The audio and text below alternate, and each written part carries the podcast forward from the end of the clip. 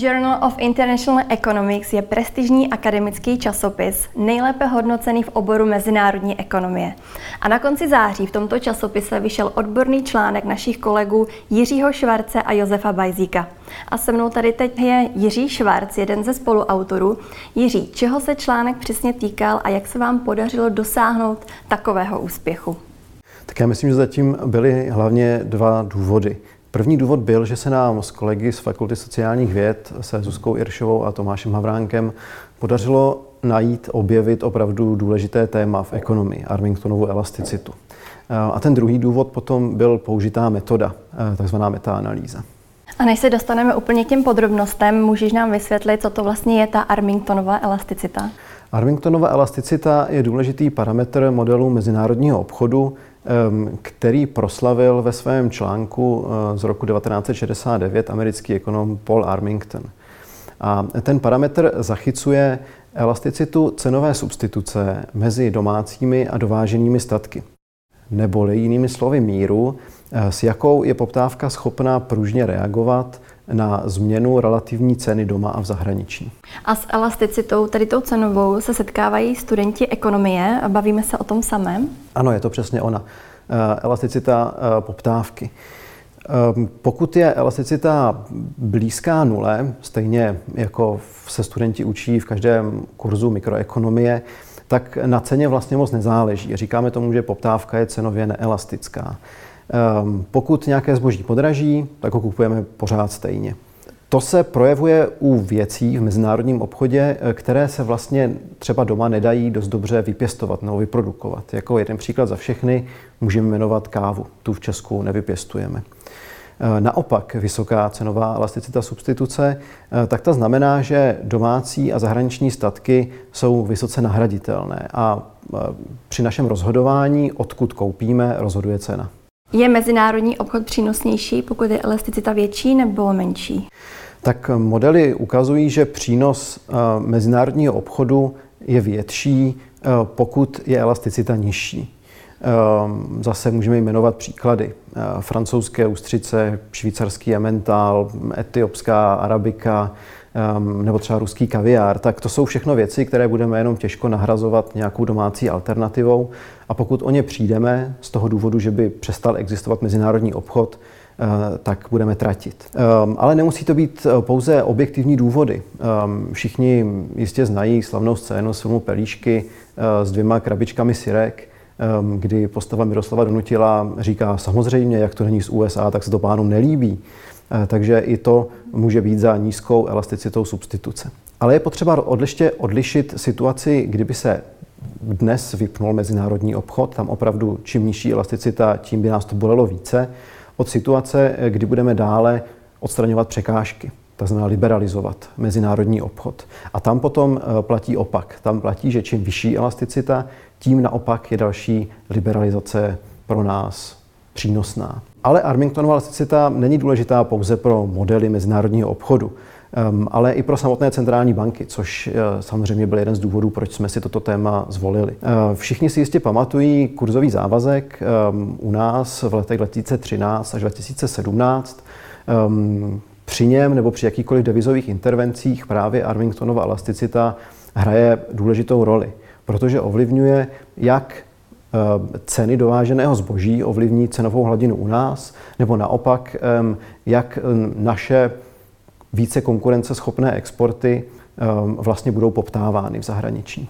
Teď možná víš, co přijde za otázku. Když je ta Armingtonová elasticita tak důležitá, eh, ví se za těch 50 let, jaká je její hodnota? Deniso, to je právě to.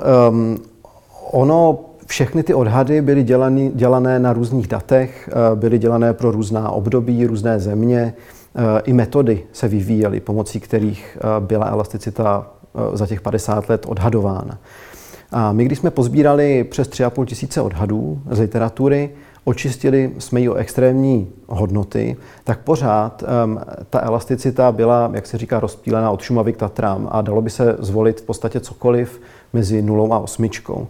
A pro přiblížení um, řada lidí určitě už slyšela zkrátku TTIP, uh, což byla uh, obchodní smlouva transatlantická mezi Spojenými státy a Evropskou unii, respektive smlouva v přípravě, kterou nakonec zastavil Donald Trump. Nicméně byly studie, konkrétně jedna studie z roku 2018, ukazovala, že jen změna parametru Armingtonové elasticity z trojky na osmičku by přínos k blahobytu občanů všech zúčastněných zemí dokonce zdvojnásobila. A nestačí vzít prostě jen průměr? Dělá se to, um, ale nestačí. A popravdě by se to dělat nemělo. Uh, protože nejen my v našem článku, ale i jiné metaanalýzy ukazují, že existuje jev, kterému se říká publikační selektivita.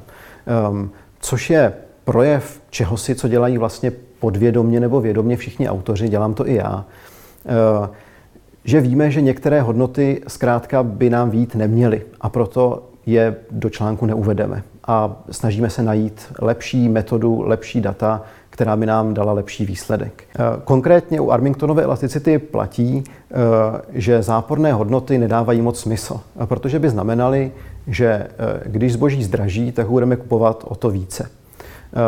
Proto moc autorů záporné výsledky publikovat nebude.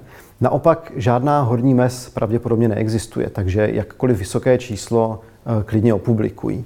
Ehm, což potom znamená, že literatura jako celek a vlastně i ten průměr eh, jsou vychýlené a neměli bychom je používat.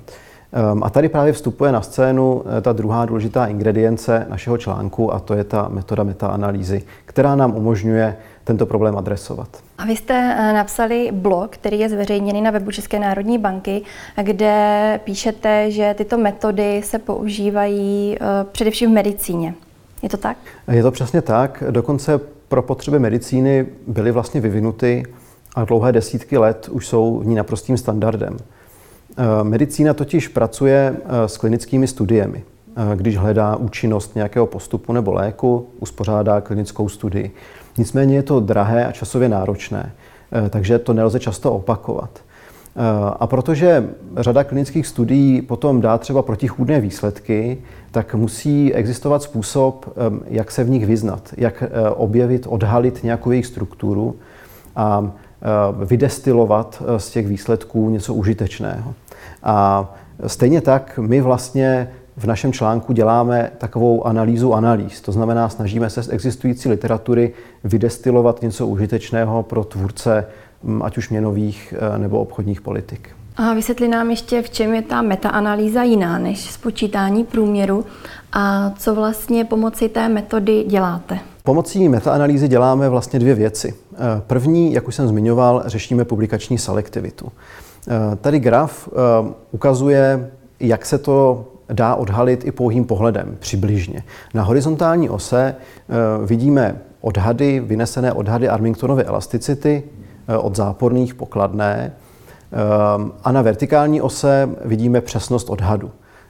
Když se zaměříme na ty modré, ta, ta modrá kolečka, tedy odhady dlouhodobé elasticity, ehm, tak by správně měli vytvořit eh, tvar podobný rozhledně na ještědu.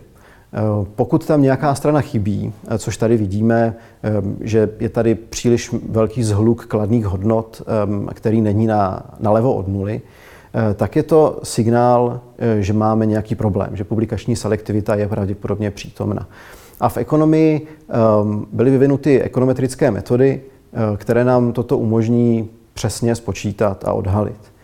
Ehm, a druhá věc, kterou ve článku děláme, ehm, je, že odhalujeme, jaký vliv na velikost odhadů eh, měla použitá data, použité metody, eh, použité země, jejich charakteristiky. Eh, a těch věcí, které mohly mít vliv, je opravdu dlouhá řada.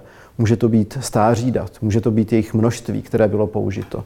Může to být charakteristiky zemí, jako jsou výše cel nebo necelních překážek, nebo například jak volatilní mají kurz. Může to být použitá metoda, ale může to být třeba i kvalita publikace, ve které byl článek eh, s odhadem eh, publikován, eh, nebo to může být množství citací, které tento článek nazbíral za poslední roky.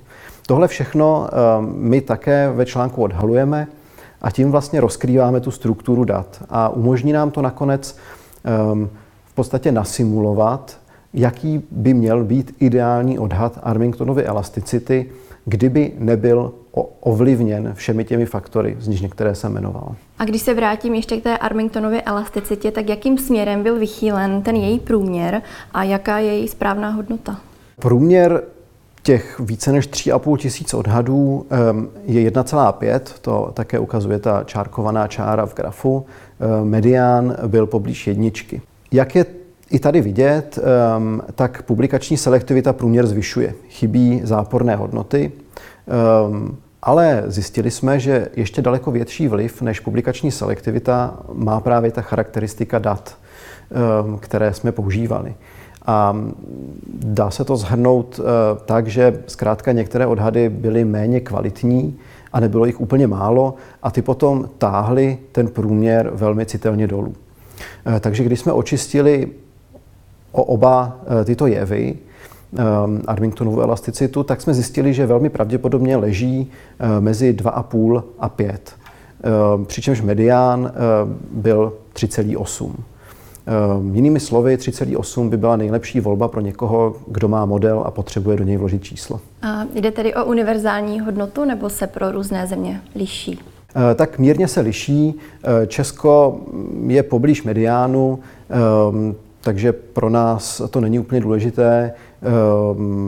A ukázalo se, že vliv těch různých strukturálních charakteristik zemí, jako třeba velikost jejich trhu, tak sice existuje, ale je poměrně malý. A dá se z té hodnoty vyčíst něco praktického?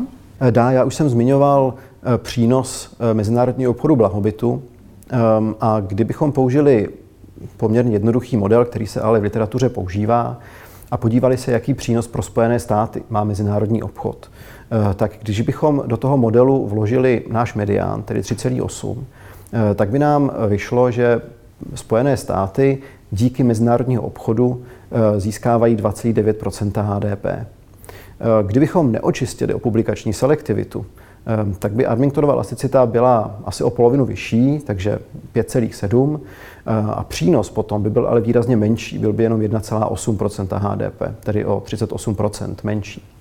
No a kdybychom vzali úplně neočištěný průměr, to znamená 1,5, tak by byl přínos mezinárodního obchodu pro Spojené státy naopak obrovský, byl by přes 15% HDP.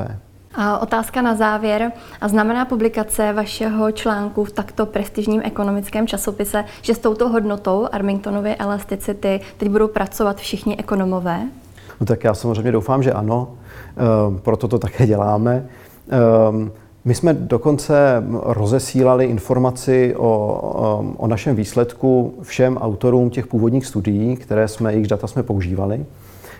A musím říct, že reakce byly eh, ve směs velmi příznivé, pozitivní, někdy až nadšené, eh, kdy ti autoři psali, že určitě budou naše výsledky dál používat a propagovat. Na druhou stranu je potřeba si přiznat, že Teď nikdo kvůli tomu, že jeden parametr je možná lépe odhadnutý, nebude předělávat model. Ehm, to trvá, vývoj nového modelu trvá dlouho.